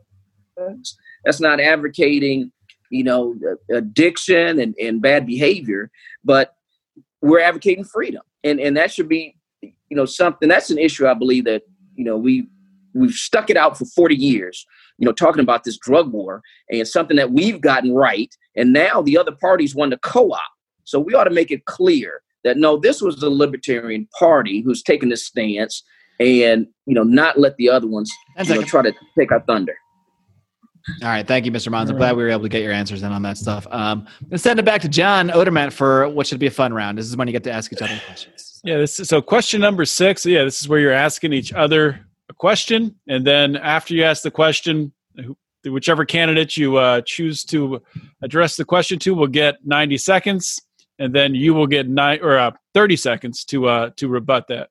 So we're actually starting up with uh, with John Monds first here in this round. So uh, you can ask a question to uh, to any of the candidates here in the uh, in the forum. Uh, let me see. Who? How about uh, Adam? Uh, just some question. Could you just clarify, um, you know, what you've done in, in your role in the Libertarian Party? Um, you know, since your act, you know, as far as your activism is- concerned, as far as party things and, and not just individual activism. Yeah, John, I, well, I'm certainly honored to get that question from you because I think you're probably the only candidate in this debate who has me outshined on Libertarian Party credentials, and I certainly respect your time in the party there. But mine are pretty solid myself here. Uh, I, have never been, uh, you know, I never registered with with another party. You know, when I turned 18, I registered Libertarian.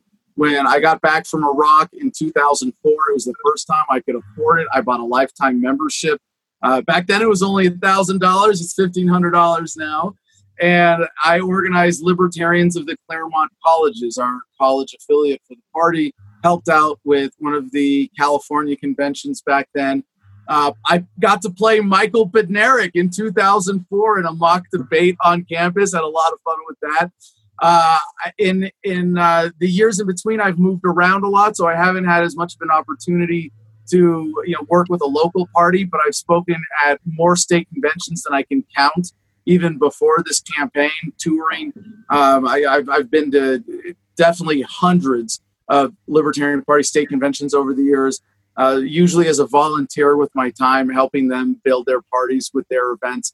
I spoke at the national convention in 2016. I ran for U.S. Senate in Arizona uh, as a libertarian in uh, 2018, and uh, stood up the the Yavapai County chapter of the Libertarian Party here. I, I I got more. I could keep going, but I think I think that's sufficient to, to make the point. Although I do want to I do want to hand it to John for having achieved over a million votes in his races in Georgia. So thank you, John.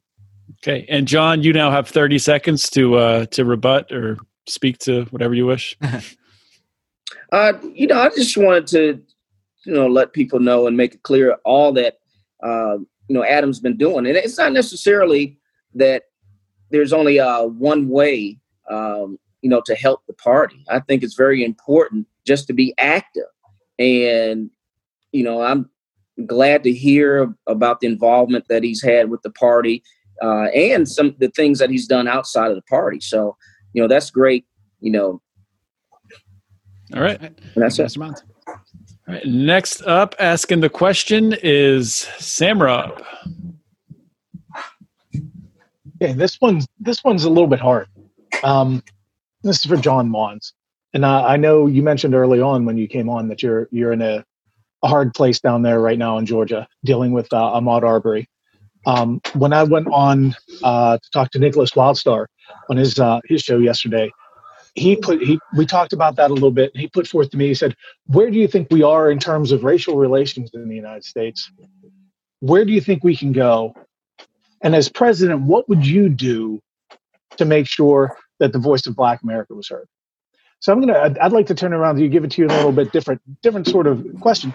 As as president, what would you see your role being in terms of you know we've come a long way since you know since the 40s, 50s, 60s, but we still have a long way to go.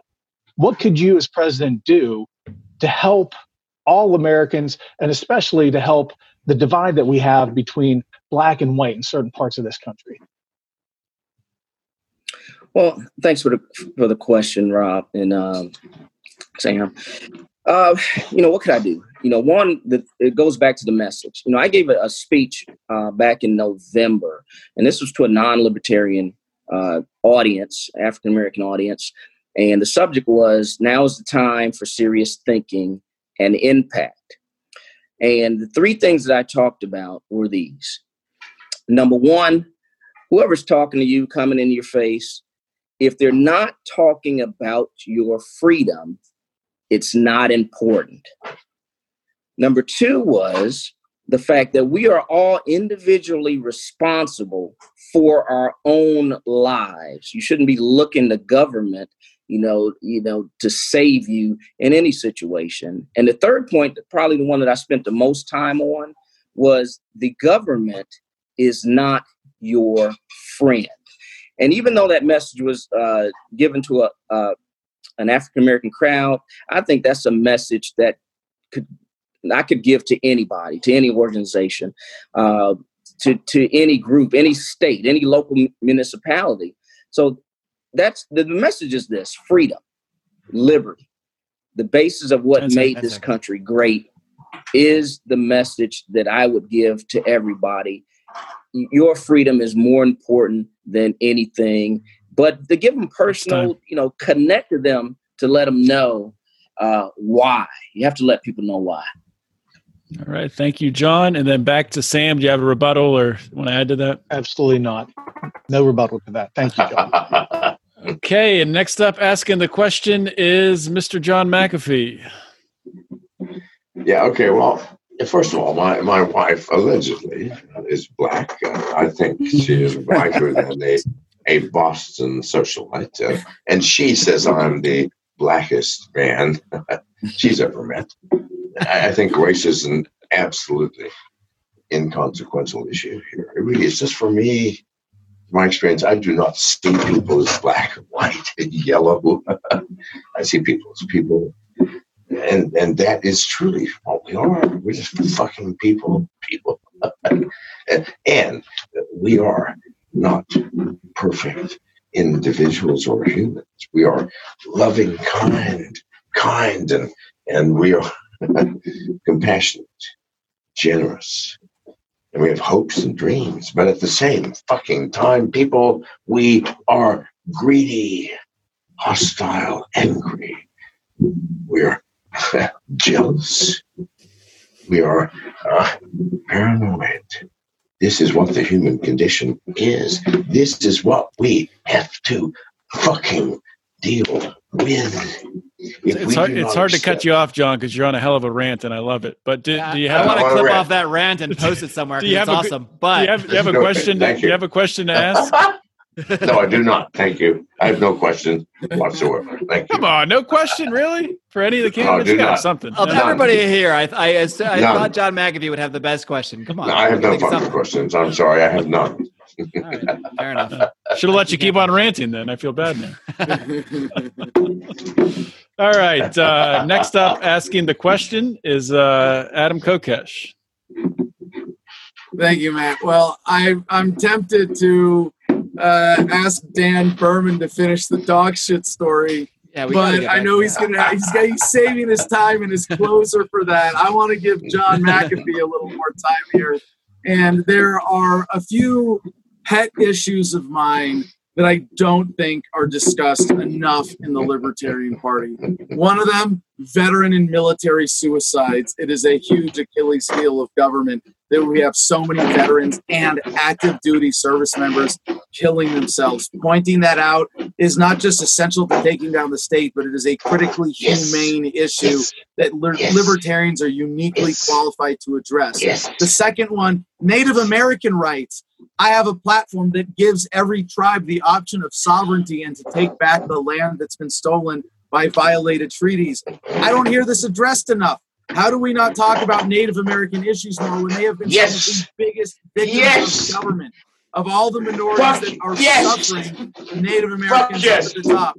The Fuck yes, one- Adam. Fuck yes. Bitcoin. Bitcoin, cryptocurrency, you're the mad genius here.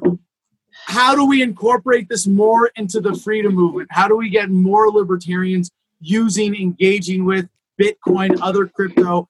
And how essential is this to the libertarian cause? I just have to insert a why you need to watch the live streams of these, why you need to watch the video on YouTube if you're listening on the podcast now, because what's going on here with Mr. McAfee is, is just amazing. So just I just wanted to say that. Mr. McAfee, take it away. He is very,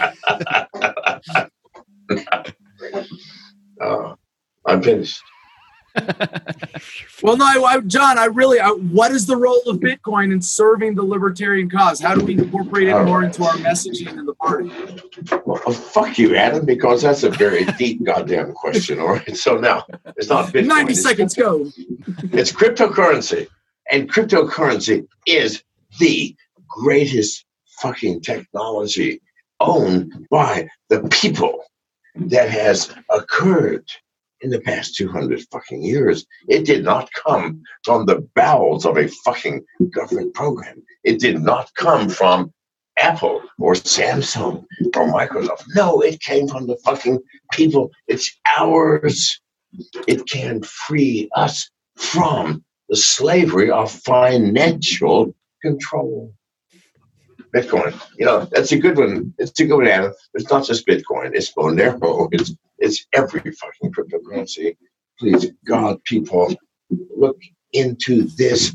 This is our goddamn exit from financial control. Thank you. All right, Adam, would you like to uh, like to respond or add anything there? Thirty seconds. Yeah, just to underscore that, I mean, it's all it's all beautiful as as we would expect from Mr. McAfee on this point. Absolutely, I, I think what we saw with Ron Paul talking about the Federal Reserve actually showed that there's a huge audience of the general public who want to look under the hood when it comes to monetary policy, and there are enough now who want an exit. Being crypto evangelists is critical to helping overthrow the monetary Yes. system, and I'm Yes. grateful for John's work, especially in this realm. God bless you, Adam. God fucking bless you. Thank you. All right. Next up, asking the question is Dan taxation is theft Behrman. All right. So, uh, in order to ask this question, you have to know the backstory. Um, in California, the government has killed over a million birds over the last year. Um, they've been going house to house in this area, saying that they're worried about a virus and they're killing people's chickens. This little kid got a got a turkey as a gift. It grew up about this big. There's like video of him hugging it, and they came to his house in hazmat suits with AR-15s and they shot his fucking turkey.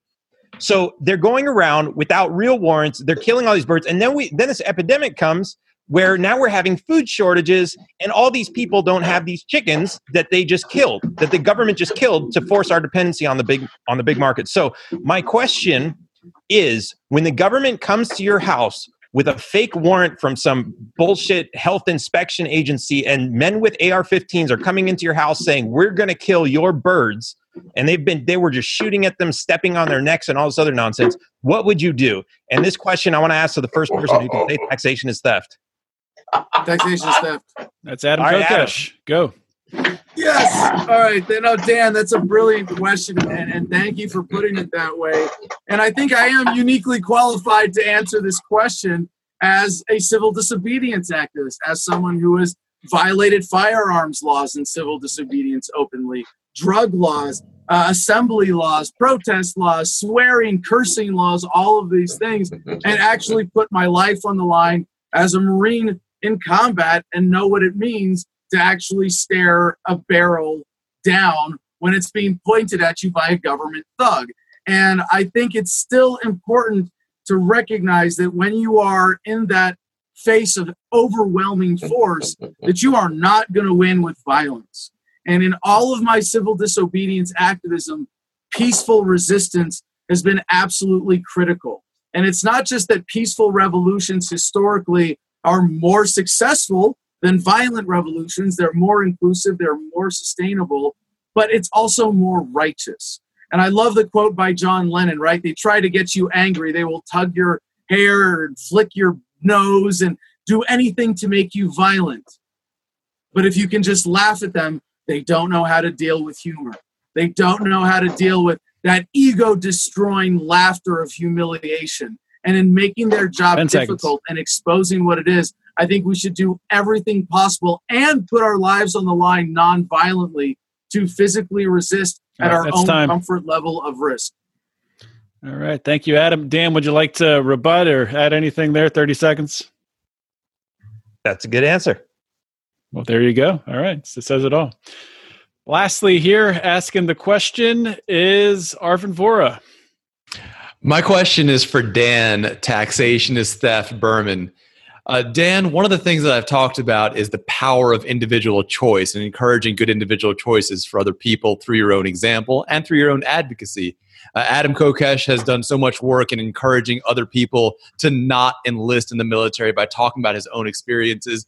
I've worked hard to encourage people not to waste their time in traditional education through programs like the AP Homeschool Project and through my own business and advocates ad, and advocacy. One of the things that you've done that's been very inspirational for me is your choice to essentially make countries have to compete for you. You're choosing to live in Mexico, and you've told me about other places and other people that are living in different places where they're saying, Listen, I'm going to live wherever it's best for me.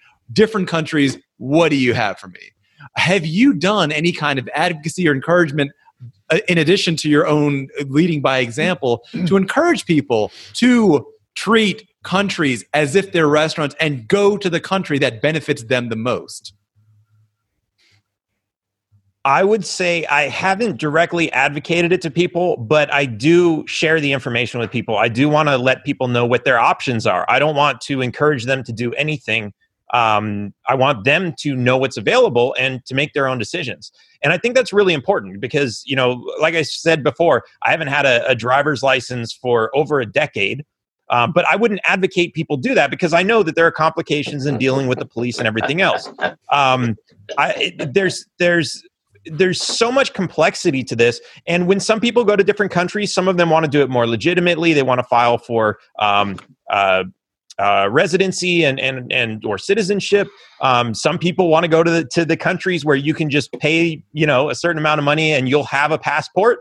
Um, some people use different passports as, as a backup for for travel. Um, it's really just a matter of bringing the information to people and allowing them to make their own decisions. And I think that is probably the most important part of this whole thing. And that's really what's what's hidden from us. Um, because I know so many people that I've grown up with and lived with who they never leave their own city except for maybe to go to a family wedding or something or a vacation once in a while for a few days but they never leave their own city they never move to another city to see other job opportunities when they're looking for jobs they're only looking in their city when they're looking for places to live and it's that's absolutely insane to me but it's it's Five it all seconds. goes along with the idea that we all live in a prison in our own heads and we need to kick That's that fine. door open and someone needs to show them the light Arvin, do you have a rebuttal there? I just want to extend that. I think that's excellent that that by letting people know what their choices actually are, you increase freedom. We see that in education where people can make an individual choice to homeschool rather than government school. We see that in the military where people can make the choice to not enlist.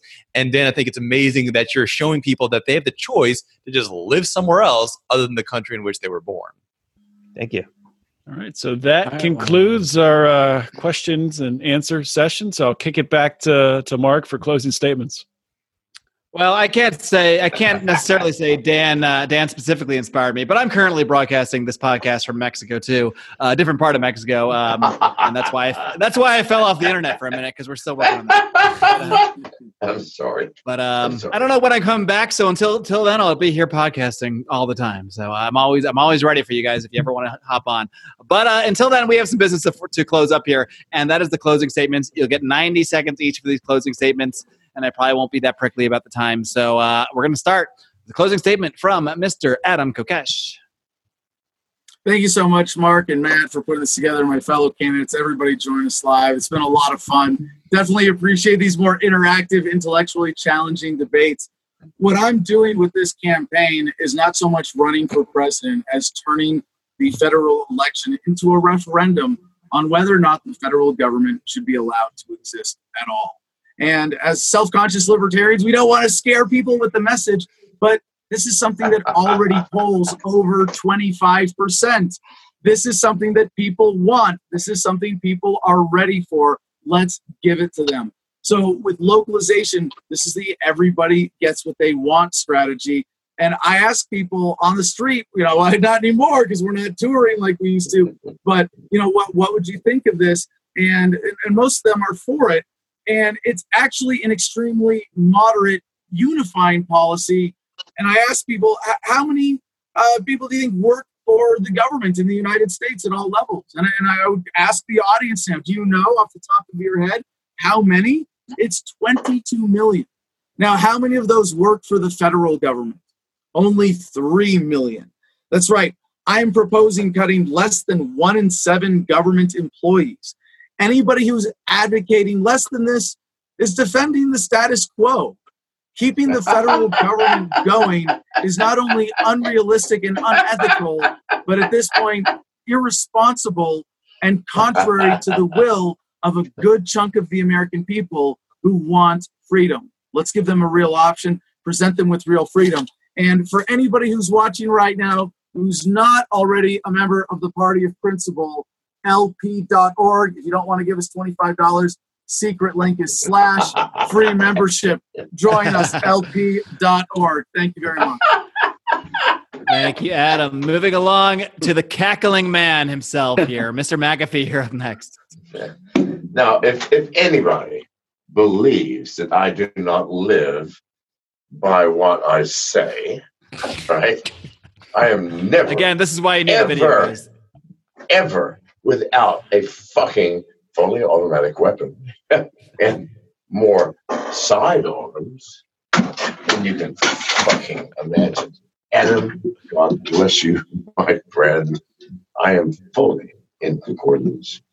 I live what I say. If anybody fucking doubts that, and I have enjoyed this beyond comprehension.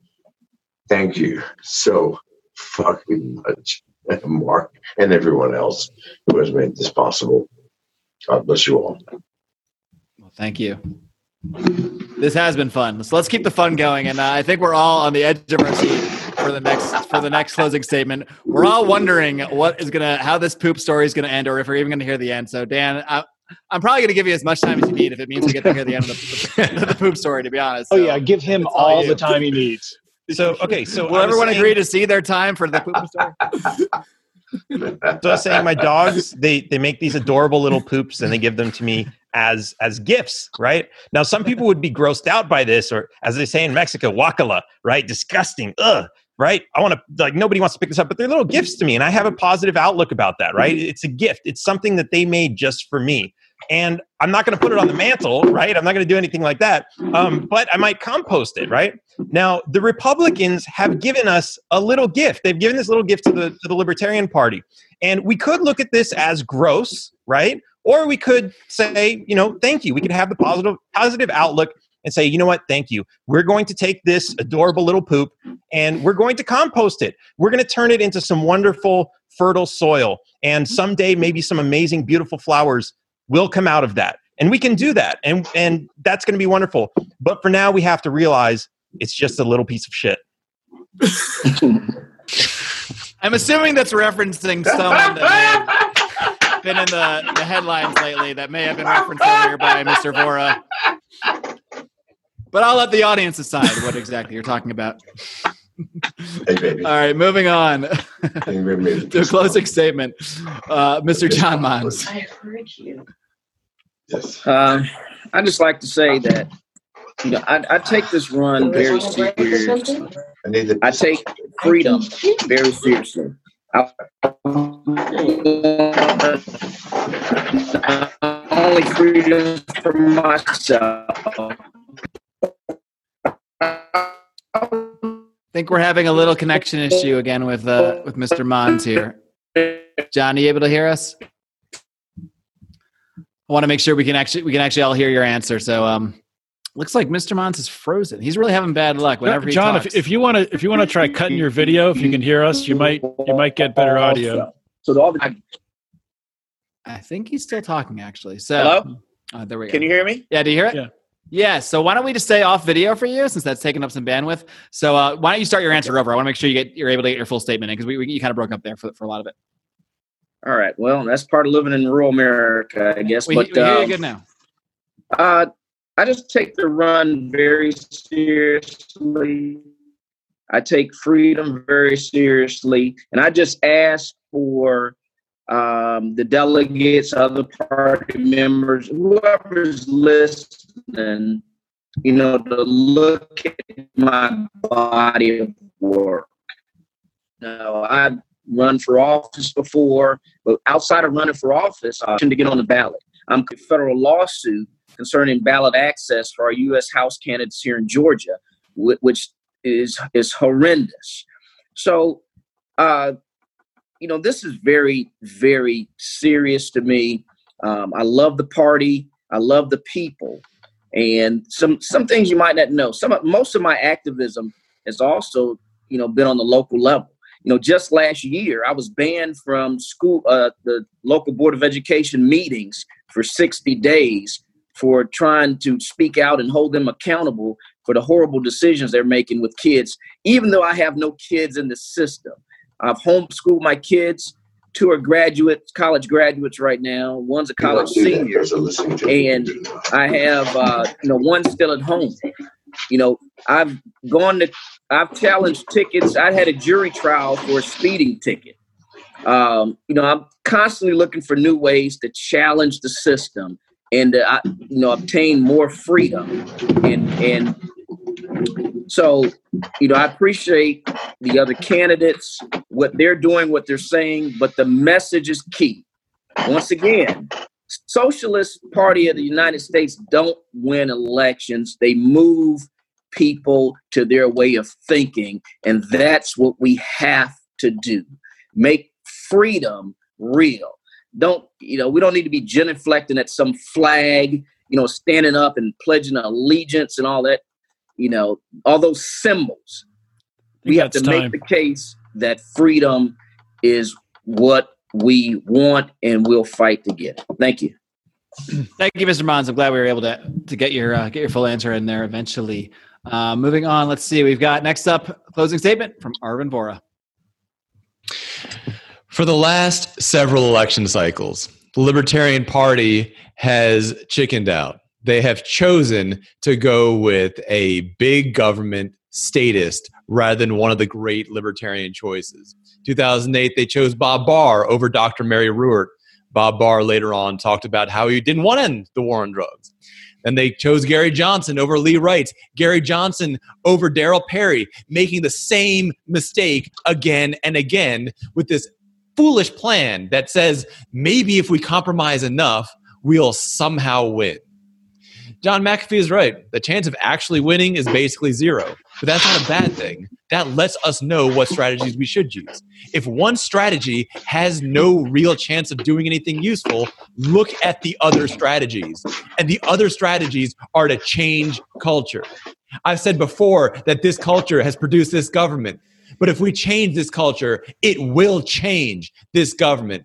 Adam, you talked about not wanting to scare people too badly. I disagree. I say scare the hell out of people. Let's get the conversation started. Let's be exciting and inspiring. And when I say this, I'm respecting your actions because you, Adam Kokesh, scared the hell out of me the first time I saw you speak about something. The first time I saw one of your videos, I thought you seconds. were crazy.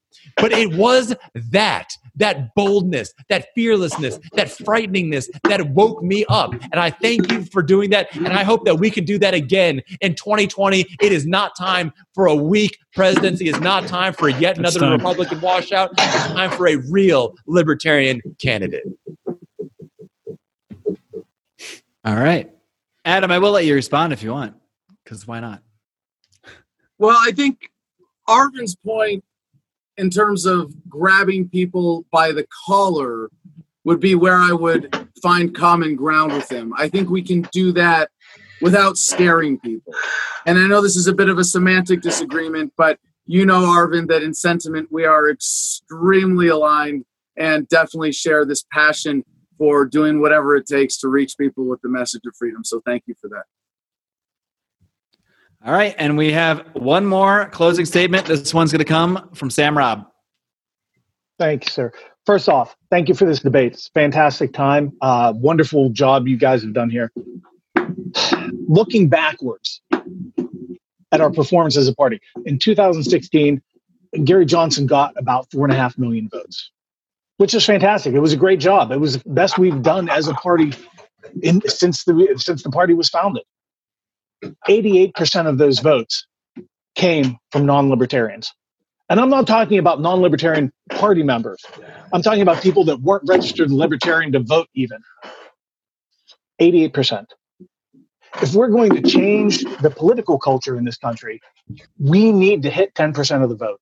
We need to get to the point where we are pulling in 13 to 50, 15 million votes in an election. That means that 99% of the people that are voting that we are going to get to vote for us are going to be coming from Democrat, Republican, or Independent. Those are the people that we need to speak to, not the hardcore libertarians. We know where we stand. We all know that we would smash that, that Rothbard button, right? That's where we want to go. The question is, how do we get there? And that's what we're debating. Do we have a peaceful dissolution? Do we start slashing things left and right? Do we disassemble things? Do we evacuate people from the house before we start uh, setting off explosives and bringing it down? And that's where we are. We need to reach people and convince them that we are the solution that they need and that we have the answers and that they will be taken care of and their problems will be solved when they vote for us. All right. Well, thank you, Mr. Robb. Thanks to every one of you for for coming on and doing this. Uh, it- it's been a, a challenge to organize a couple debates. I want to do some more of these uh, before we get to decision time, whenever that may be, wherever that may be, whether it's on the internet, whether it's in person. No one really knows right now. Uh, but I want to keep having these conversations because it's extremely important. Obviously, all of us are involved in the libertarian movement and the libertarian party for a reason because we want to spread these ideas. We want to change the way people think. And every single one of you I- i would be proud to have as the nominee because every single one of you represents a drastically different view than what's being presented in the mainstream um, regardless of any minor differences you might have along here. So i want to thank all of you for being here for being a part of this process and for contributing to this conversation because no matter how this all works out i think just having these conversations is to uh, is fucking awesome. Uh, to, uh, to to use a phrase of Mr. McAfee. Um, John, do you have any last thoughts before we sign off? Not really. I think you. Uh, I think you did a good job there. You know, just great to uh, you know hear from each and every one of you on these important topics. And uh, you know, I've been watching the the Facebook uh, watch parties and things happening, and this is being blasted out all over the uh, the interwebs. So uh, it's good stuff. And thank you all for your time. Thank you so much. Yep. Thanks, Marc. Thanks, John. Thank you guys. Thanks a lot, guys. Thanks, until guys. Until was we meet again, Thank in whatever you. form it may be. My friends, keep up the great work. Keep on roaring. We'll talk soon. All right, see you. God bless you all. Thank you. Thank you.